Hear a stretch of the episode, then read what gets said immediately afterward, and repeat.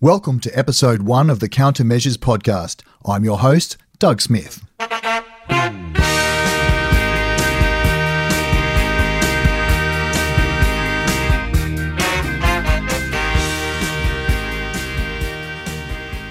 Countermeasures are tactics deployed to keep on mission in the face of adversity. Modern living offers multiple avenues for distraction to keep you from living your best.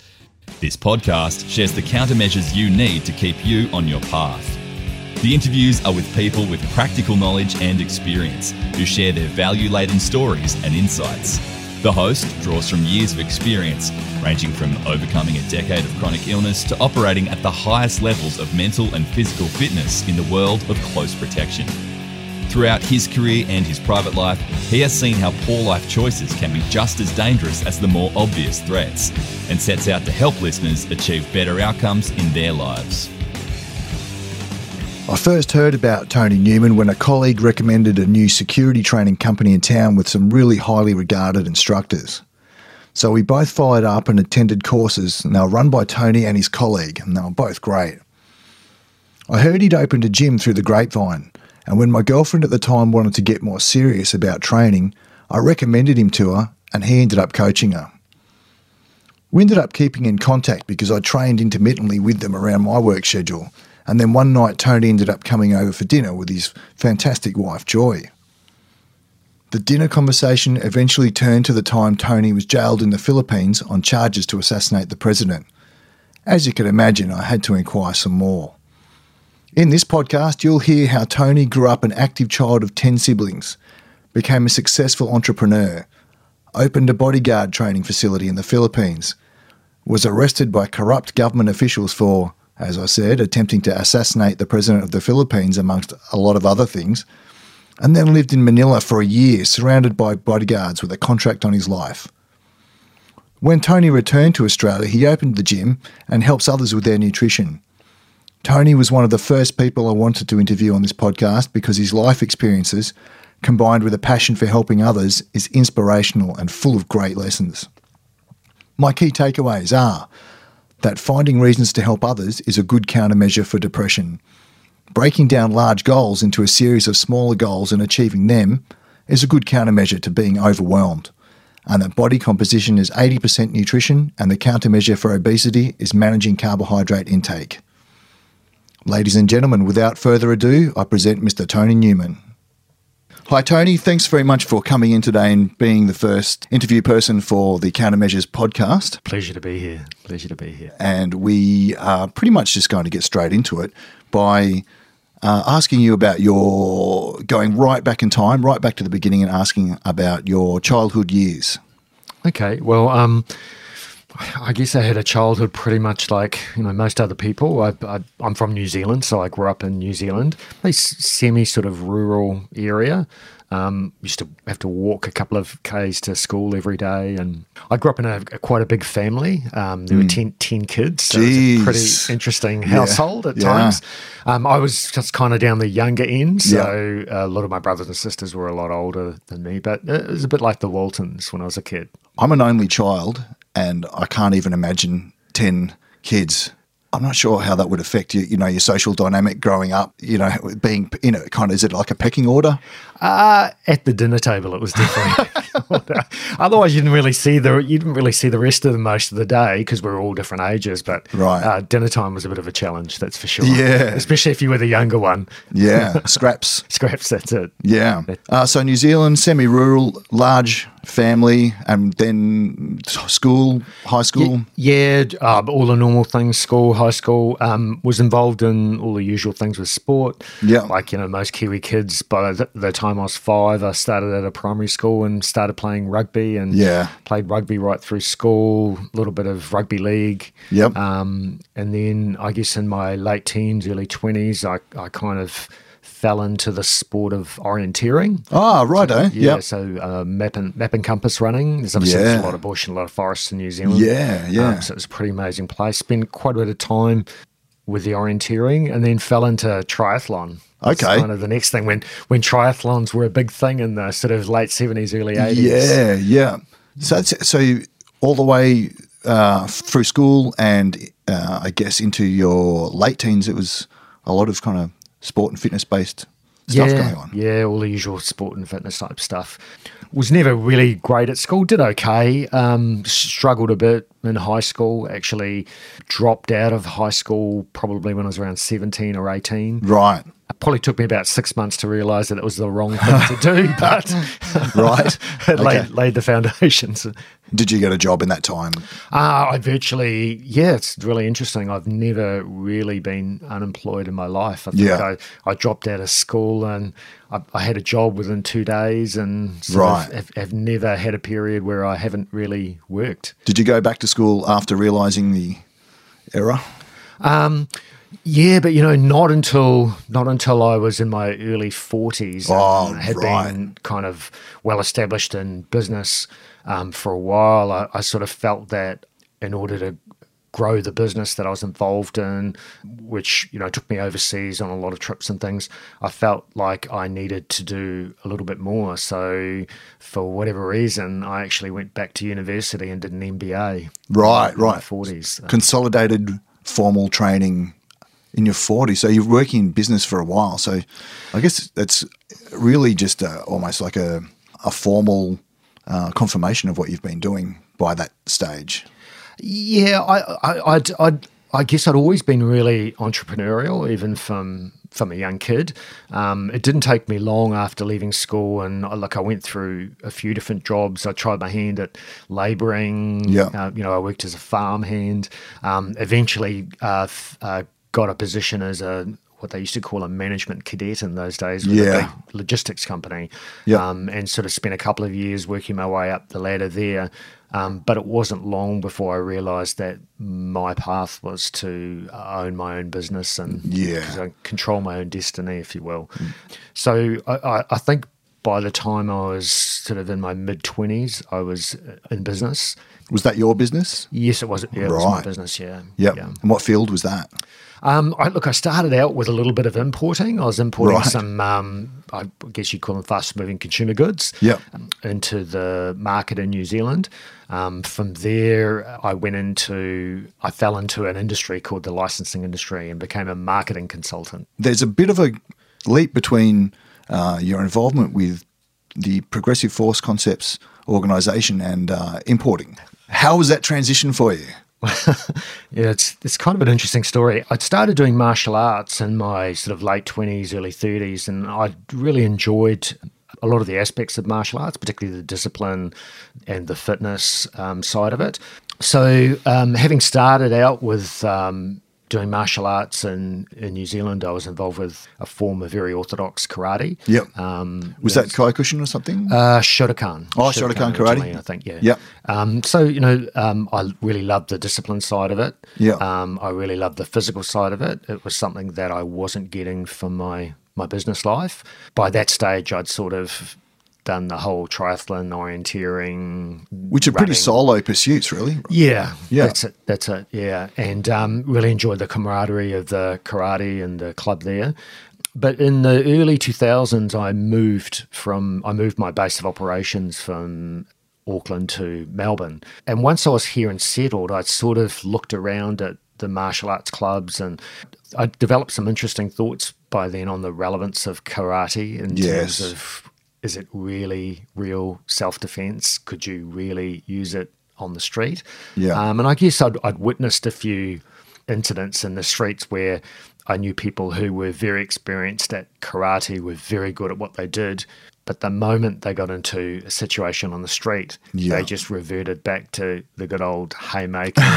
And, Yeah, nothing all beats that that kind training of went big out the bomb haymaker. That's kind That's of what that's what people do revert to in, in under duress, right? Totally. Yeah. Totally. Totally. And I just didn't see any of the skills come out. So I guess I questioned really what the long term value was of karate. And um, I wanted to do something. So I kept looking around and I found a guy actually here in Melbourne who had a martial arts background, but he was teaching a style that he called close quarter combat. Right, And it yep. was kind of a combination of a bit like some mixed martial arts, but also some defensive tactics that Yes. he'd learnt while he was living in the in the US, and he'd trained with a, a guy who who was a, a trainer of law enforcement and military in the US. Right. Okay. Hmm. So more of a reality-based defense, street-based defense. Yeah, street based defense, a lot, a lot of very uh, orientated towards uh, law enforcement. So Right. it's not really about sort of standing there and trying to slug it out with somebody, but trying to s- stop the fight quickly. Yeah. Um, and, you know, bring it to an end quickly. So, Yeah, I look. I uh, got involved with Krav Maga because of the same Yeah. reasons. Yeah. Like I, I got the I done um, defensive tactics, working private security industry, and um, Krav Maga really appealed to me in terms of, I guess, ending things quickly, or rather than winning a fight or Yeah. getting away if that's what the outcome of safety is, and, and uh, actually working under pressure. Uh, So training under Yeah. pressure or realistic circumstances, whether it's on a, a moving bus or in a simulated nightclub or something like Yeah. that. Yeah. Yeah. So I, I completely can relate. I did Japanese jiu-jitsu for a while as well and kickboxing, but same kind of deal where I was kind of attracted to Krav Maga because just that kind of the street practicality of it really Yeah. appealed. Yeah. So I can uh, definitely relate to that close quarters combat style of, of training. I think especially if you've worked in private security and oh, definitely police policing. But um, you see what works and what doesn't work, and what's legacy from thousands of years, and what's what's practical. yeah. So from uh, So- so- martial arts, Yeah, so from martial arts to close quarter com- combat, and um, I spent actually a little bit of time in America with a company called Progressive Force Concepts. yeah, And it was it was an interesting time in my life. Uh, my business in Australia was doing really really well, but I'd been uh, involved in it for nearly twenty years. I guess I was a little bit burnt out. My life partner at the time actually passed away, Right. And so I was sort of heading through a bit of a or Yeah, going through a bit of a bit of a midlife crisis, and I found this company in in America called Progressive Force Concepts. I went over and did a little bit of training with them, got to know the owner of the organization really well. We became friends. He invited me to come back and do some of the other courses that they ran. So, a- as a background, Progressive Force Concepts is a large, uh, pri- it's large now, it's a large privately owned uh, company who offer training to uh, current serving law enforcement and current serving military, um, and also provide training for private security. So there's two parts to their business. One is the training, uh, the the training business, and they offer a myriad of different courses for different purposes. And then the other side of their business is called PFC Safeguards, and they operate um, bodyguarding operations mostly through North America, but also Europe and Asia. okay. So so there's a couple of different components to PFC training. Yeah. Was it like private military and then like the the bodyguard? Was that the three areas? Uh, yeah, so yeah, the, the the military though wasn't private; it was the U.S. Military, military. So they yep. were they're they're a provider to the United States government. They provide training to it's mostly um, the United States Air Force, Right. where they provide training for certain uh, military units, certain units within the U.S. Air Force. The the, the military uh, training operation with that with that program, they developed a series of programs that would be seen as a pre-deployment program. Right. So often in the uh, U.S. military, it's so big they have you know many different units that may have been based at home in the U.S. for two or three years. Then all of a sudden they get called up for deployment to wherever it is. Um, more typically, recently it's been in sort of Middle East, and then that unit for six months before it's deployed all gets spun up in terms of its capability and um, resources. Um, and as part of that, they get sent to different training schools for some advanced training Right. just prior to, to deployment. Wow, it kind of seems strange that you would have outsourced to private companies. You think the military would have that stuff in house, that there wouldn't need to be a private training facility f- for that. I just, uh, I don't know if we do that in Australia. I know we, I've, I've done some um, anti-terrorist driver training by with the guys that that train the military, but I don't know if if we do so much of that private. I think certainly my, my experience in Australia is that everything is really it's done in house. In-house. yeah, controlled in house. With the US is very very different. So yeah, it's um, the free market, right? yeah. also on, on the training side, PFC do a lot and they run a lot of courses for law enforcement officers. So again, law enforcement's very different over there. It's very Yeah. fractured. There's state police departments, there's local sheriff's departments, there's city Yeah. police departments, um, and they all have different management, um, different training structures. Yeah. Um, a lot of the police departments or police officers that I know personally in the US, they a lot of them get a, a training budget every year to go spend with a private training organisation. So Right. very, Wow. very different to Australia.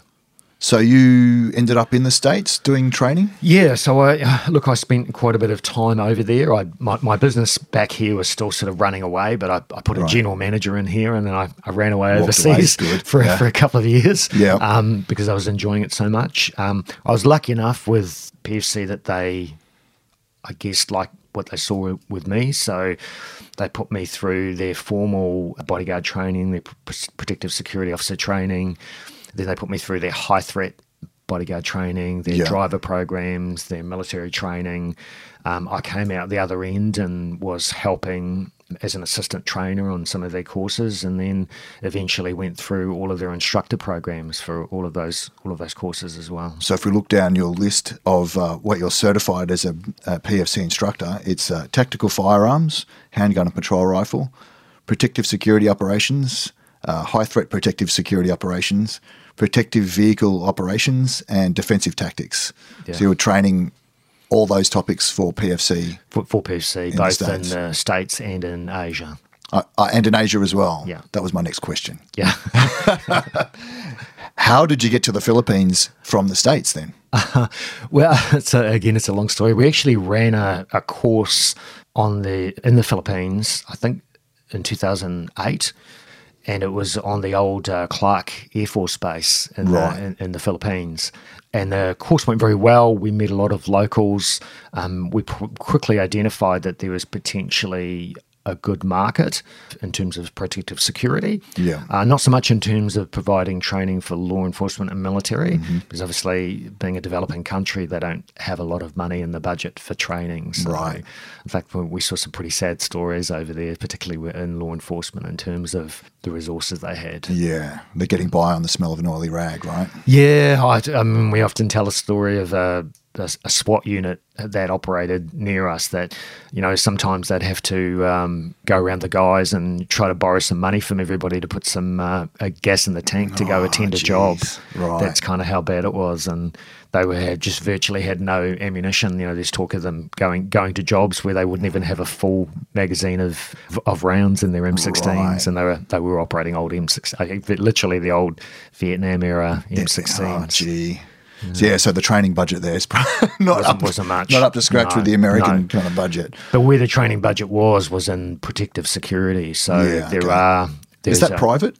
Yeah, all private. Yeah, Right. private. So there is a there is a the ruling class. Okay. think is the one way to describe it. The ruling class in the Philippines. Yeah. Generally, are high net wealth individuals and their families. Yes. Um, and they they do have a lot of issues with kidnap. Yes. So there's there's some people that would say that behind a couple of South American cities, Manila would be one of the worst places in the world in terms of kidnap. Would that be families that would prov- that would have uh, essentially bodyguard services? That's correct, yeah. Yeah. yeah. So what we actually did with PFC is we set up PFC uh, Asia Pacific, and um, I actually moved over there. The plan was to move over there for two or three years.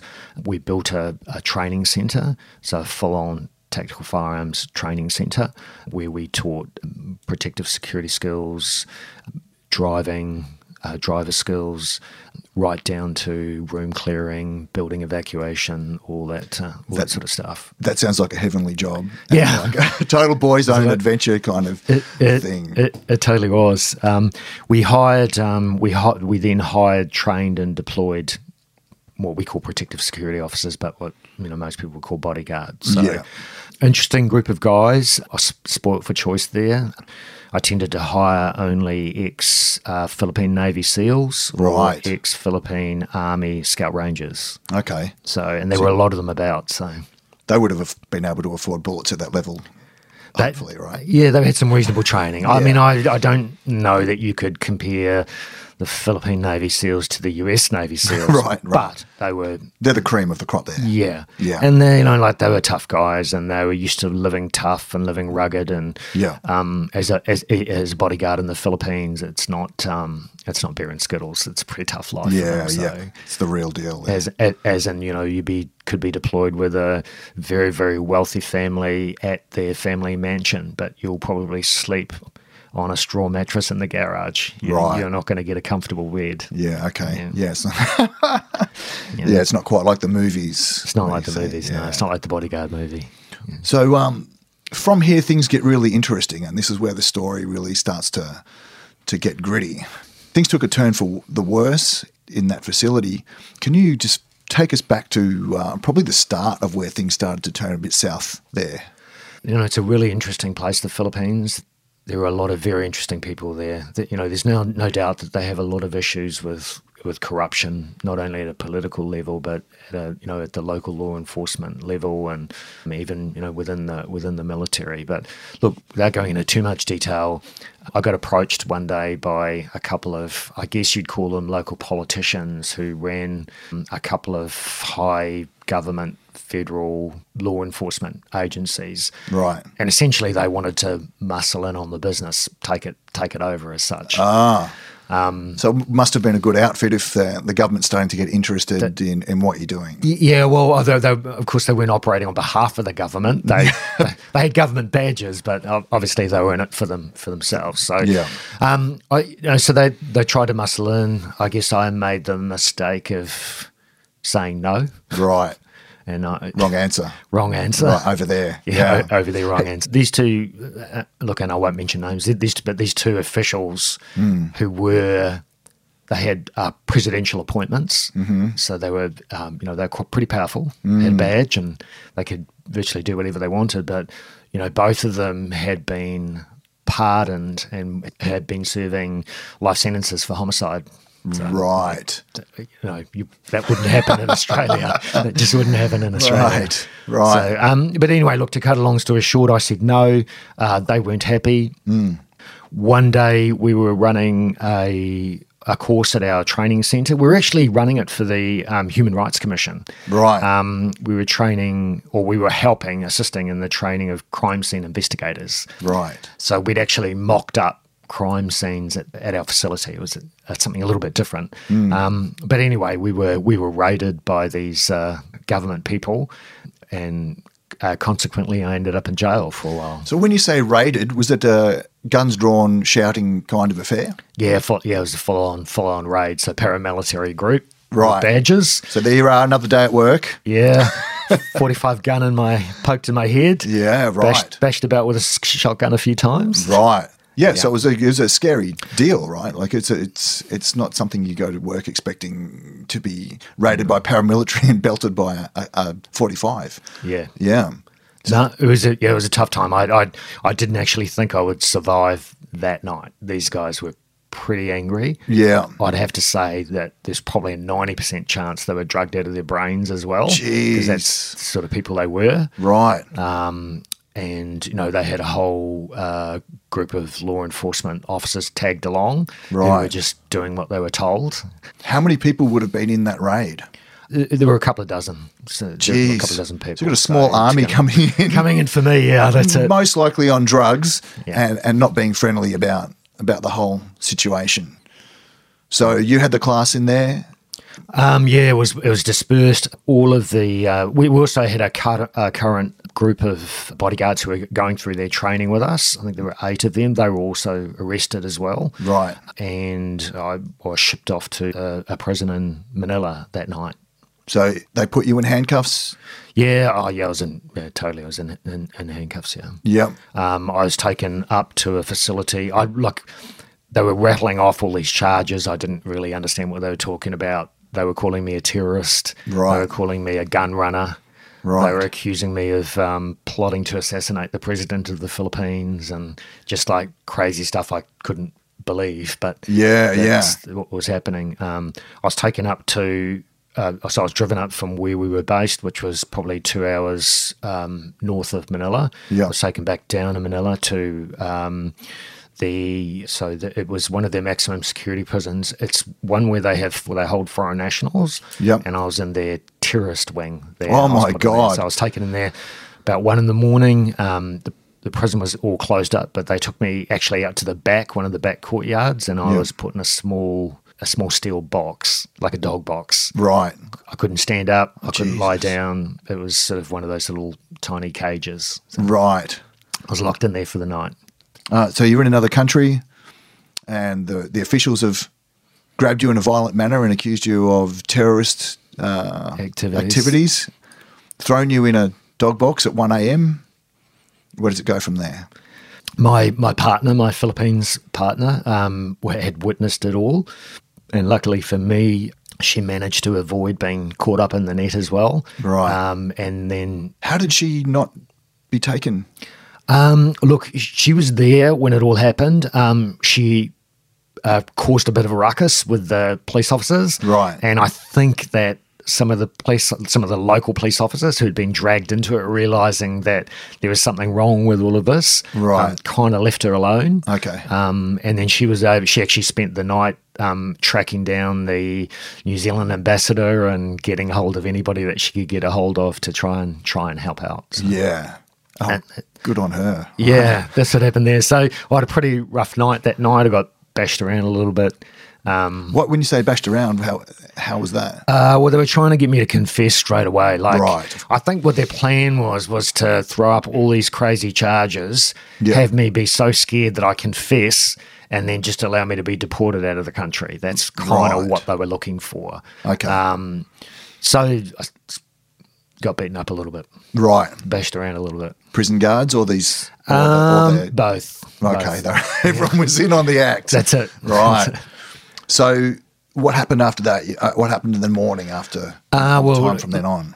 Look, I, I, I totally refused to plead guilty to anything. I just just held my ground. Yeah. I kind of held my nerve as best I could. Yeah. Um, the next day, I was brought out of the dog box mm, sometime in the afternoon. I don't know Mm-hmm. Oh, the time was. Um, but I, I realised afterwards it was only because the New Zealand ambassador had turned up, and that's why. Yeah, it was a bad look. That's it. so I was brought out. Well, I started getting feedback fairly quickly. I had um, had Filipino friends and sort of business acquaintances that I, I knew there, um, and they were starting to make contact with me. Uh, after I'd spent time with the New Zealand ambassador or their representative from the New Zealand consulate, they just wanted to be sure in their mind that I wasn't the weren't crazy terrorist. terrorist. Yeah. And I like once we were able to talk through with him what had happened, my partner also got onto my lawyer that I had there and um, they were also at the at the prison. Um, from then on I was treated I guess with a little more respect and put in a normal cell Right. You for the rest of the week that I was there. Okay. You're starting to become a bit too hard for them to deal with. It's not as easy as they thought it was going to be. Um, because of the training and the work we were doing, I did have some contacts in the Philippines National Police and the Philippines military. A guy who actually worked for me in the business was uh, he was a former Army Scout Ranger, but he was involved in the um, NBI or the National Bureau of Investigation, Right. like the Philippines version of the FBI. Yep. And he certainly knew me well, and he knew that we weren't involved in terrorism. Yeah. Um, so within a day or two, I was told that the Philippines military, the Philippines National Police, and the um, the counterterrorism units in the Philippines had looked at my story, realised there was no story, Yeah. and weren't interested in pursuing any case. Okay. So that was that was good from that point of view. Which leaves you how long in jail before? Oh, I was well. That happened on about day two or three. I was still there for a, for a week before I was allowed to be. It was called bail, but it was I think it was meant to be house arrest. Was what it was all about. So I was removed from jail and allowed to go home, but had to report like a bail suspect on a weekly basis to the uh, National Police headquarters. So were you in Manila during that time? Yeah, so I was in, in Manila during that time. Strange thing with the Philippine law, because all of the official departments in the Philippines, like the National Police, the NBI, nobody wanted to press charges. Yeah. Um, what actually happened was that then these two politicians then chose to turn them into a civil case, which they can do in the Philippines. Okay. So they the, the, the file the charges and there were a number of them. There was there was terrorism. Yeah. There was training terrorists. There was Yeah. just some crazy idea that I was plotting to assassinate the president of the Philippines. Yeah. Um, and I found out in the end how that came about, but uh, I'll tell that story in a second. Okay. Um, and that I was gun running and that I was had overstayed a visa and all sorts of things.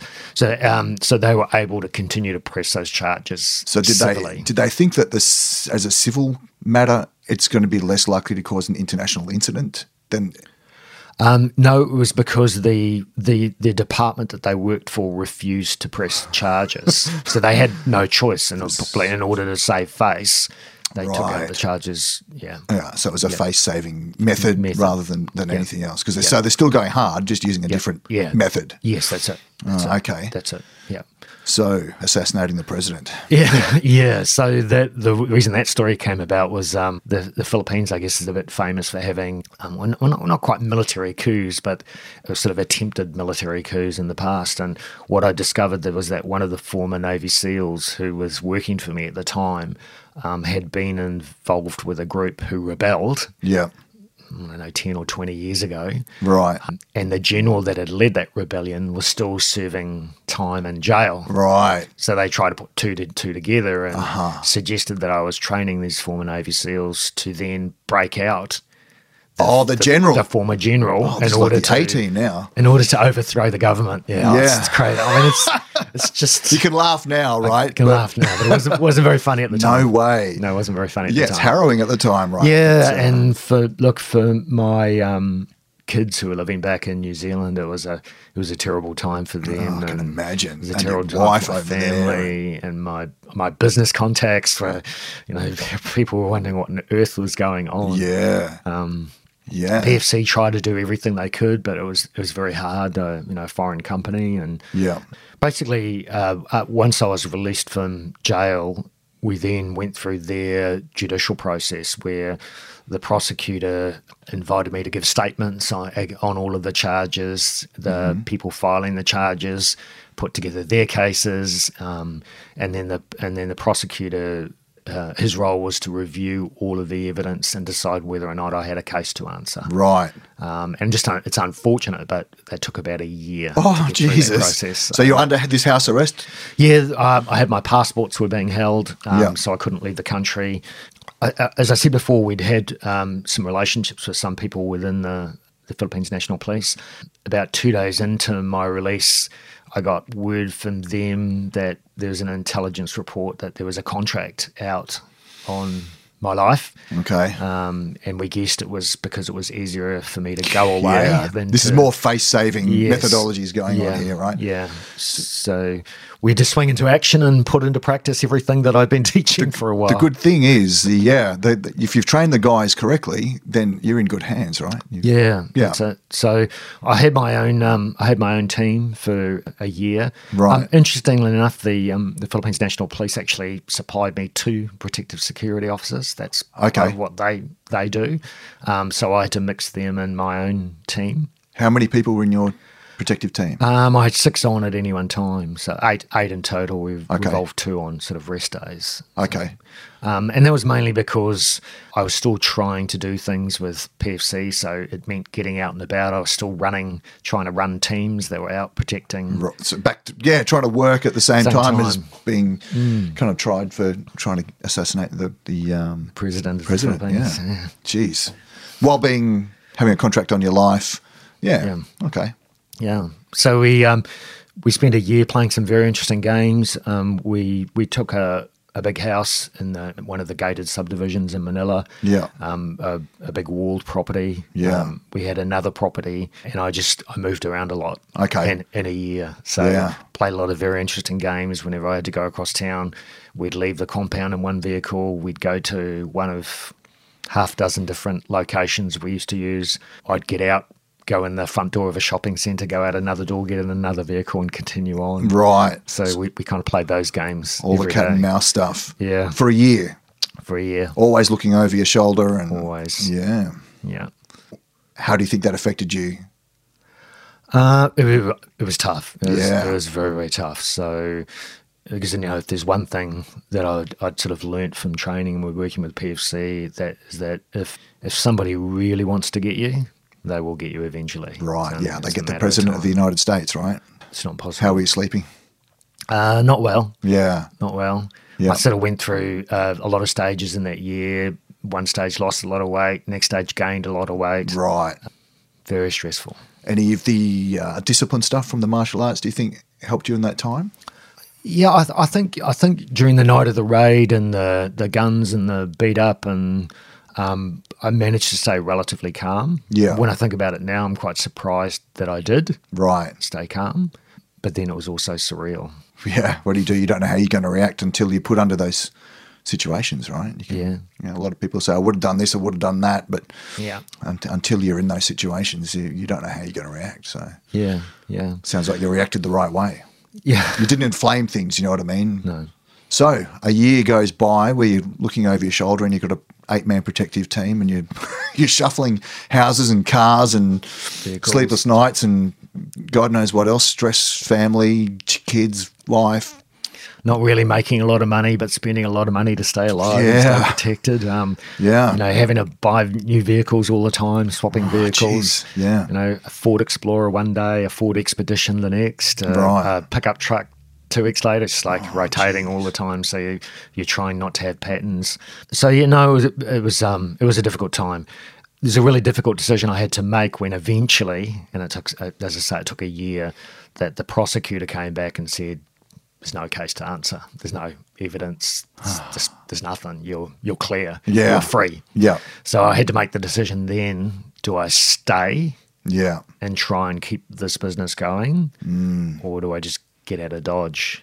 And in the end, it didn't really take me that long to decide. I probably needed to get out of Dodge. If I Yeah. stayed there, I think they would have eventually got me. Well, it doesn't mean the contract goes away, right? Just because you're found there were no f- charges to face, No. it doesn't mean you haven't got this uh, corrupt government official still after you trying to save face and start, maybe revenge and for making him look silly or or whatever. Oh, yeah. I, was, I was totally fed up with the pressure of you, you know, you caught it looking over your shoulder, but if you can imagine, if you've seen places like Manila on TV, the traffic Mm. and the traffic jams, and freaking out every time a motorcycle drives up Yeah, next, to absolutely. your, next to your vehicle, and especially uh, two guys on a on a motorbike because that's their classic hit method. Assassination methodology, yeah. totally. I just felt in the end that I needed to get out of there. So, Yeah. So I got out of there. And really, the, that's really the only option, right? You've got staying. Staying isn't Not really. yeah, no. what, for what? Yeah. Yeah. Yeah. So that brings you back to Melbourne. Yeah, I came. I came back to Melbourne. Went back to New Zealand actually for a few months. Just spent Okay. a bit of time with my kids. Yeah, They- they're grown up, but I wanted to spend a little bit of time with them. Um, and then came back to Melbourne and sort of took the reins back of the of the business that I had and tried to sort of get on with a normal life again. Yeah, yeah. So this is importing Uh, no, this marketing? this was the marketing licensing. Yeah, yeah, okay. business. So working with brands. Yeah. Um, and one of the things I, I guess I fell into straight away once I got back, and I, when I first started doing things with PFC, with the military units they used to have uh, coming in and training, they would come in for seven day, 14 day, or 21 day courses. Yeah. And so, as part of their, even though they were getting combat training, um, they had to be PT. So Yeah. there was PT was a part of the regular schedule. Um, and back in sort of 2007, 2008, PFC adopted CrossFit as their methodology, Yeah. as um, as a lot of sort of US law enforcement and military uh, units had adopted CrossFit, they adopted CrossFit as well. And so I was doing a little bit of CrossFit, and I- I'd call it bush CrossFit in Right. the Philippines. Yeah, a little bit of little bit of handmade gear. Yeah. But when I came back to Australia, I sort of got stuck into CrossFit big time. and and then you opened a CrossFit facility after continuing the entrepreneurial spirit. you opened a CrossFit facility here in Melbourne. Yeah, it was interesting. I, I like how I call myself the reluctant coach. I never really meant to open a CrossFit gym, Right. Um, but w- once I'd come back to Australia, there was an there was another guy living in Australia who was similar to me. He had the similar story with uh, working with PFC, and we were really good friends. Yeah. Um, so we together we ran a few PFC courses here in Australia, although Yeah. it's it's very hard to run our type of training in Australia. We, we did a little bit with the federal police. We did a little bit with border force. Um, a little bit with corrections, but my friend here, who had some uh, friends in Victoria Police, had asked me whether I could help out a couple of uh, officers that lived near me with some um, physical training, some fitness training, mm-hmm. some strength training, and then also with some defensive, defensive tactics training. So I kind of started doing that as a favour one night in my garage. Right. But within about a month, I had about, I don't know, I think it was 25 police officers. Right, right. training so in my little you, you yeah, didn't find it. Yeah, right? in my little double garage. So yeah, got out of control pretty quickly, and I, I, I was kind of forced to make a decision: do I just stop this because it's out of control, or do I go rent something a little bit bigger and maybe open a, a CrossFit gym? Yeah, and that's what I did. That's so what you did. Opened the gym. Yeah. What gets me is you've been through so much. That's a it's a pretty harrowing story about being raided and, and arrested and potentially kind of having a hit on you for a year and stuff like that a lot of people could have come back home and folded. You know, they could have said, "Well, that was an awful experience. I'm totally broken. Um, I can't do anything." Uh, you seem to have picked up and gone, "I'm going to do a new business now, and I'm going to keep, I'm going to keep ploughing on." What would you attribute that to? Uh, I've always been really resilient all my life. I, yeah. I, you know, I was always very entrepreneurial, and I've started businesses that didn't work and yeah. you know fell over, but I'm, I'm very quick to pick myself up, dust myself off, and and keep on going. And um, I think you know, looking back on it a year or two later, I, I, certainly what happened in the Philippines certainly had an impact on me. Certainly psychologically, maybe mentally. I probably I didn't realise that maybe in the last few years I'd suffered a, a little bit here and there from depression. Yeah. Didn't really realise it at the time, but yeah. now that I think about it, had a few dark periods. Yeah. But but other than that, I've always been the sort of person that's pressed on. Right. Um, I've kind of I've had a few tragedies in my life. Yeah. Um, I've lost two two partners. Two. So, yeah, I've lost two. two oh, I didn't realise uh, it's uh, awful. I'm sorry to hear it, but it's. Um, yeah. my first partner was I was I was very young. I was um, I was 19 and she was 18, and she died of natural causes. And then um, I mentioned before, I had another partner and she died when I was in my mid 40s. So right. she'd had um, problems with cancer earlier and required some heart surgery, and uh, yeah. unfortunately didn't survive the, the heart surgery. So I've had to deal with it in the past, and yeah. kind of the best way that I find to deal with things is not to dwell on them, but to just just get up and keep moving. To take action and keep moving just forward. Keep moving forward, yeah. Do, could you attribute that to maybe living a lifestyle that is? I mean, you've obviously been very active, and do you think you kind of learn things from maybe doing that kind of uh, pushing yourself further physically, and you, you, kind of understand where your limits are and how to keep moving forward when things are difficult. And do you think like the orienteering and maybe the rugby and the martial de- arts? De- definitely, I wouldn't say it's the competitive side of it. It's more about it's more about setting little goals and achieving them. Whether Yeah. that little goal is I'm going to get up and I'm going to I'm going to run for five k's, or I'm going to throw some weight around, or I'm going to do something. You just get up and, and do it. Right.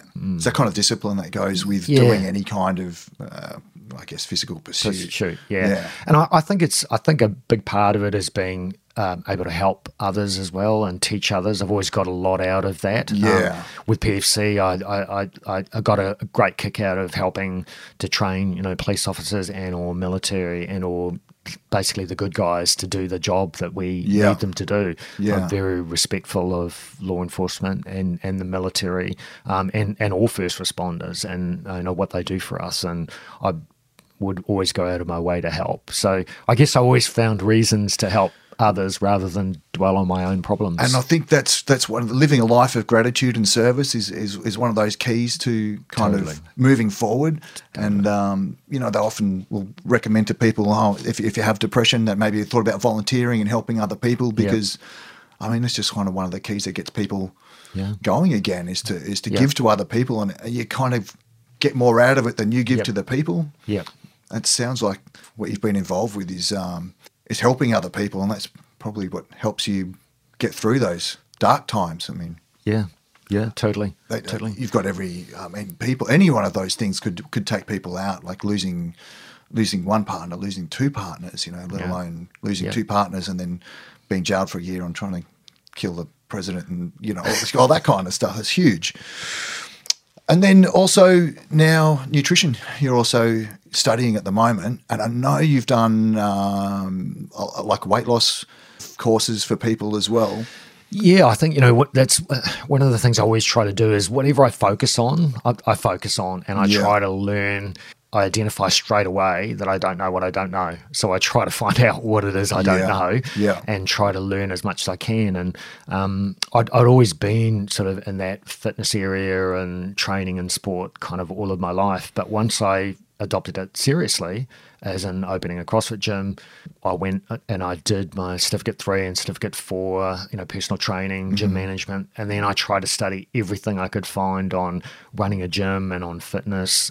And it was really interesting that I, when I went into the owning of the CrossFit gym, I was very gung ho at that stage on CrossFit, and it was all about train really hard six days a week. Yeah. if you can, an hour in the morning and an hour at night. And Mm. you know, if you can't do that and you're not motivated enough, or you're a loser, and you know, Yeah. all that sort of stuff. Gung ho CrossFit. Yeah, real gung ho, CrossFit sort of stuff. Yeah. Um, but you know, over time, I, I I started to realise that that really only worked for a very small percentage of the population. And the minute in my CrossFit gym when I'd opened the doors to the public and Yeah. it wasn't just law enforcement any longer, I started to get like a lot of very normal people Mm. with very normal issues around weight and eating and exercise Mm. um, coming in. And w- what I discovered was I was trying to put, you know, square pegs in round holes. Right. you could, you kind of got elite level athletic training to Joe Blow off the street. Yeah, Yeah. yeah,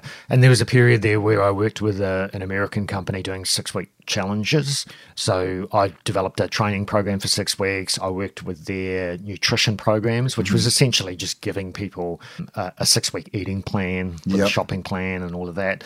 And when we first started, we were getting you know great success with people. Yeah. They were they were losing an average person on the course. They didn't do a lot, but they did stick to the training. They came in you know three times a week, and they did eat as close as possible to the schedule. You know, they'd lose five kilos, no Mm. Yeah. problem. If they really stuck at it, they could lose 10, That's maybe 11, 12 kilos. Yeah. Um, But what I noticed was that three months later, that weight back. that weight had drifted back again, and, Yeah. and I was, and I just think why, why, why, why? When Yeah. you talk to them, you realise that the program I put them on for six weeks was not how they normally lived. So they were mm. making an exception, like a crash diet, mm-hmm. for six weeks. As soon as that six weeks is over, they reward themselves by going back to the way they used to eat before. Right. So Yeah. I realized that a lot of those things, and, and really a lot of the programs that I see out there in the fitness industry are really very short term fixes. Yeah. Okay. And they don't really fix the long term problems. And on the side of that, I've always had, had had a lot of interest, and I'd followed a blog site for years now called Mark's Daily Apple. Yeah. Mark Sissons, and he has um, what he calls the uh, primal blueprint Yeah. or blueprint for living, which is based on uh, um, our ancestral hunter gatherers, the way they ate, the way they moved, etc. And as I got more and more interested in it, I began to experiment with some of his thoughts on some of the people that I was training, and I found that That's good. It's a good laboratory to have. yeah, and that we tended to get people to head in the right direction. Okay. Yes. So what you're looking for is, I guess, like a, a mindset shift of the people, not not a temporary thing. You're kind of looking for a mindset, Yeah. like a little jog of the mindset. Yeah, it's it's it's almost getting people to realize because a lot of people look at you know the fitness industry mm. and they think they've got to go to the gym, they've got to sweat hard and like no pain, no gain, six times a week, blah blah blah, six a.m. You know all that sort of hard, Yeah. hard stuff. And the reality is they don't actually need that at all to Right. be super fit. Um, and what I noticed uh, running the gym was that I'd have people come in and they'd be they'd be really serious about losing weight, training hard. They probably hadn't done anything in twenty years, Right, so they'll yeah. take it on. They'll they'll smash you know something like CrossFit really hard. They'll be in a, Mm. a world of hurt for the first couple of weeks. Yeah. Then their body body sort of slowly gets used to it. Some of them will start to drop a little bit of weight. Um, but what I find is that by the three month mark, they're starting to get some serious injuries, and by the six Yeah. month mark, they just drop off the wagon. Like It's like your hard. tendons aren't conditioned, your joints aren't conditioned. You can't be No. sedentary for 40 years and Yeah. then go and smash Olympic Yeah. lifting. Yeah, Yeah. yeah, a- absolutely. And my belief was the same as many in the, not only in the fitness industry but outside of the fitness industry as well was that 80% of body composition is about how much you exercise. That, that's a belief out there. It's totally a belief out there. Yeah. It's totally it's like 80% exercise. But the reality is it's like it's literally 5%. I was going to ask you what you thought the percentages were. I think it's like 5%. Five my percent opinion. is physical Yeah. activity and ninety-five percent nutrition, or is uh, well, no, 80. I think 80% is what you eat, yeah, when you eat it, and how you eat it. That's Okay. about 80% is your nutrition. Yeah. Probably about 5% is your stress level. Mm-hmm. About 5% is exercise or activity. yeah, And probably 10% is sleep. yeah. That's that's kind of what I believe. I know a lot of people might not agree with that. There's certainly some evidence around that supports that. Yeah. Um, there's lots of lots of issues in society at the moment about lack of sleep, Oh, overstress, Yeah. bad diet. What do you do for sleep personally? Do you have any kind of? Uh, well, my target is always to try and get eight hours of good quality sleep. I struggled with that a little bit when I was running the gym in the early days, you know, Yeah. early starts, late nights. I found that for, for me, if I can get a good eight hours sleep, I'm in good shape. Yeah. If I don't get eight hours sleep, it catches up on me pretty quickly Yeah, also uh, also with uh, um, you know nutrition's been a big big thing for me so even though i was uh, training you know six days a week sometimes two or three times a day Yeah. and at my age that's a that's a lot of training like Absolutely. too much training yeah. Um, Athlete, like Olympic athletes probably don't train that much. You know, a lot of stuff. yeah that's crossfitters for you huh? but i still was struggling to get my nutrition right i've certainly changed that approach these days i've stepped back quite a bit Yeah. um, I, I don't actually own the CrossFit gym anymore. I sold that recently, Right. and now I, the the training I do tends to be in my own gym. I have you know a bit of I have some Olympic weightlifting gear, and Yeah. but basically just kettlebells, dumbbells, a, Yeah. a- an old homemade sandbag, Yeah. you know, an old weighted plate, a few bits and pieces, and I'll tend to just train maybe three or four times a week, short workouts. You know, try to lift something heavy a couple Yeah. of times a week. Try to get some sort of sprint work in once a week, whether Yeah. that's on a rower or on a bike or, Yep. or running, and then just generally moving a lot. And it's interesting that doing that, I actually feel healthier and more fit than when I was training Then six when days a you're week. flogging yourself stupid, right? Yeah. Yeah, yeah, Yeah. yeah. there, there's a lovely balance to kind of strike there. Yeah. Um, now you're a man of a certain age, as am I. Do you have uh, injuries that you have to train around? Oh, yeah, yeah. I, look, um, I had a few martial arts injuries, injuries that I probably carried all my life. Teaching defensive tactics is a bit like doing BJJ. It's very tough Yeah. on the body. Yeah. I've had my rotator cuff, my left arm torn a few times. Right. Um, it still gives me issues with you know pull ups or, or chin ups. Yeah. Um, I have a huge amount of problem trying to snatch a bar overhead. Yeah. Um, so I, I, I modify my workouts Yeah, there was a time when I was very frustrated that I couldn't snatch properly or get as much over my head as I'd like. yeah, But now I wh- why. Well, I, like I don't actually whether I can snatch a bar over my head or not doesn't dictate a how fit I am, b how strong I am, or c how long I'm going to live. I think I came to a, a, a, a realization the same. And the reason I ask is because young people, you know, they probably don't have as many injuries and they can train, train, train, train. Yeah. And then as the injuries accumulate or kind of worsen as you get older, you do get frustrated because you can't do what you used to do or, or what you want to do. Yeah. And the only way to kind of reconcile with yourself is to accept that and keep training and Yeah. keep training around it. And I I know I, I don't know how long ago that was for me, but a few years ago I was just super frustrated. And Yeah. but it's a part of life, and you just got to incorporate your kind of injuries into into your training. And there's a lot you can still do around those things. It's not the end of the world, but if you stop training, that is the end of the world. You know. Totally. totally. Yeah. Yeah. you just gotta you've just gotta learn to listen to your body and just and just work around it. If some days my shoulder feels more sore than others, I'm I'm not gonna lift anything. I'll do body weight or I'll Yeah. do a bit of rowing or running or I just I will listen to my body. You know, three or four years ago, I just push through. Smash through I'd it, strap it up yeah. with some tape Yeah. and just push through. Yeah, yeah. I'm just uh, recovering from a shoulder surgery at the moment, and I'm Mm. and, and I'm yeah, I'm doing what I can do, and it's slowly but surely getting better. But um, yeah, you just got to accept those limitations at some stage and, and, and move on. Yeah. Yeah. So one of the things I'm doing at the moment is I'm I'm s- I'm completing a, a health coaching certification through through Primal Health in, Yeah. the, in the US, and it's been very very interesting. Yeah. So learning a little bit about their take on um, on nutrition. Yeah. Um, and what they call primal eating, which is I guess a little bit different from paleo eating. Do you think primal eating is less prescriptive than paleo eating? Yes. Yeah. Definitely. So yeah. again, it's more of a conceptual thing, like a mindset thing, as opposed to a set of rules. Yeah, and I look, I, I still um, work with some clients now and help some clients around sort of nutrition and lifestyle. And paleo prescription can be very, very tight, and ve- it means often you have to miss out on too much. Mm. Yeah. and when you have to miss out on things, it's okay for a little while, but in the long run, it's not. And you can miss out on some good things as well, right? Oh, totally. I, look, I had pizza for dinner last night.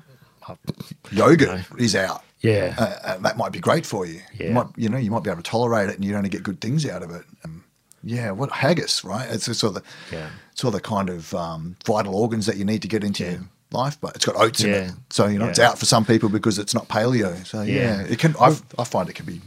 Well, it depends what what you follow, but yeah, it can be too prescriptive, and you can miss out a lot of actually good stuff there. Yeah, I think I think kind of my experience with most people is that the biggest the biggest issue with nutrition is just simply the amount of carbohydrate we have in our diet. It's massive, isn't it? Like, and every every time um, I.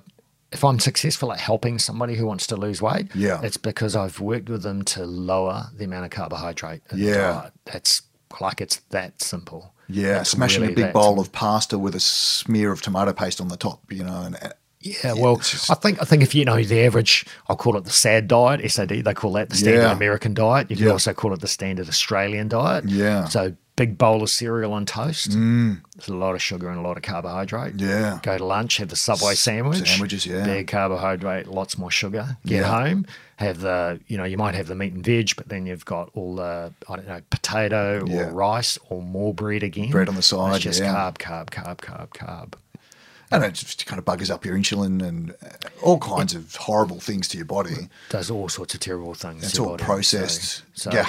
And when you think about when you think about the hundreds of years of our evolution, where we hardly ate any carbohydrate at Yeah. all, we essentially lived on animal product and a little bit of vegetable or the odd bit of, of uh, fruit that we could scrounge. Yeah. Um, we weren't actually designed to eat that amount of carbohydrate. Yeah, and it's got deleterious effects to, to to health. I mean, modern lifestyle diseases. They're calling uh, they're calling dementia another kind of form of d- diabetes now because they're kind of linking So it to, lifestyle to insulin Yeah. production and stuff. Yeah. So, Yeah. and interestingly enough, they're turning around dementia in certain cases because the, the neural pathways in the brain have been burned out because they're because the brain runs on sugar and then they Yeah. get the brain to run on fats and it creates goes to other neural pathways and you know they're turning dementia around nutritionally.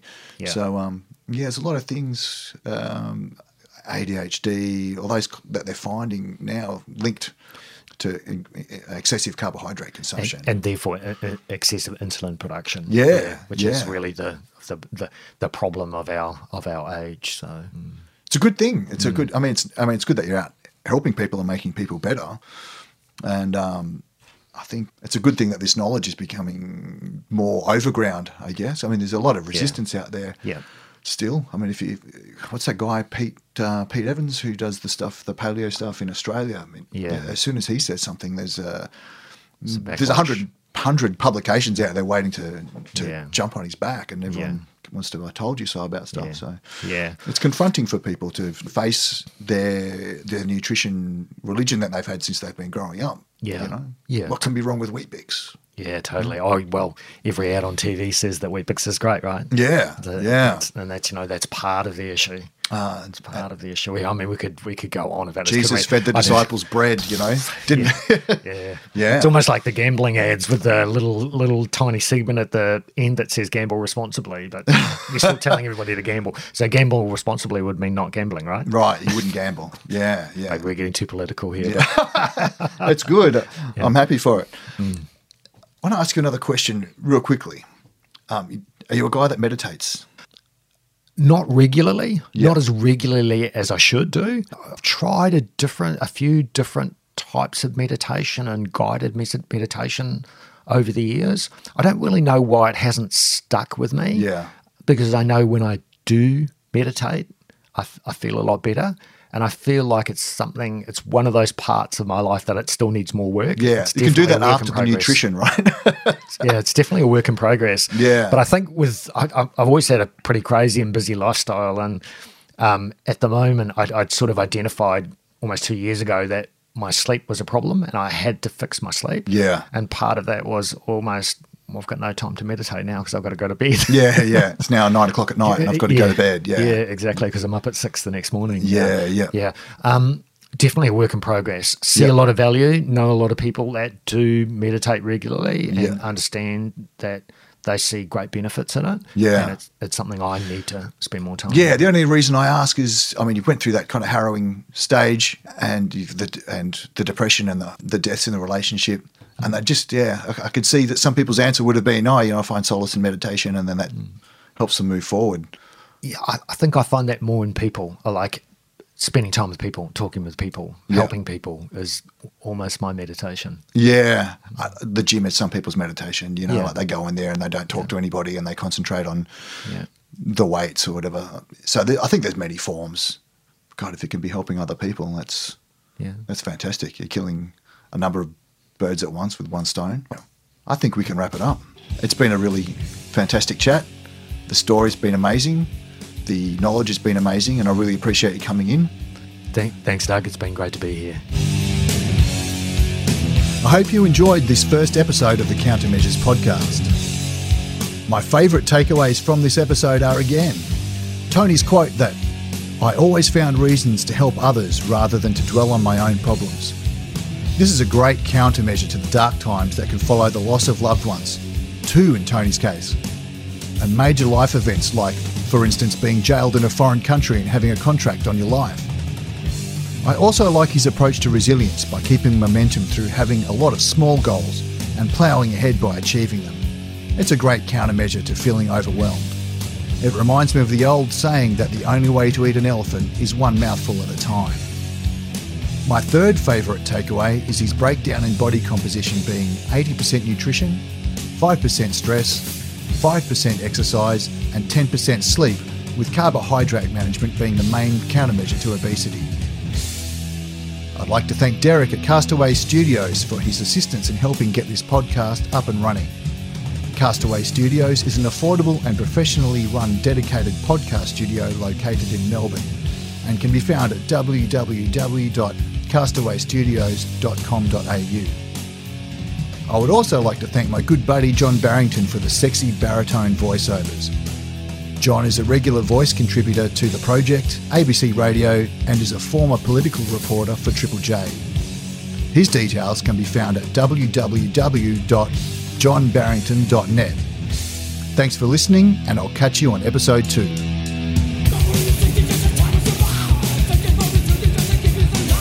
You have been listening to the Countermeasures podcast. In the words of Stoic philosopher Epictetus, you become what you give your attention to. If you yourself don't choose what thoughts and images you expose yourself to, someone else will.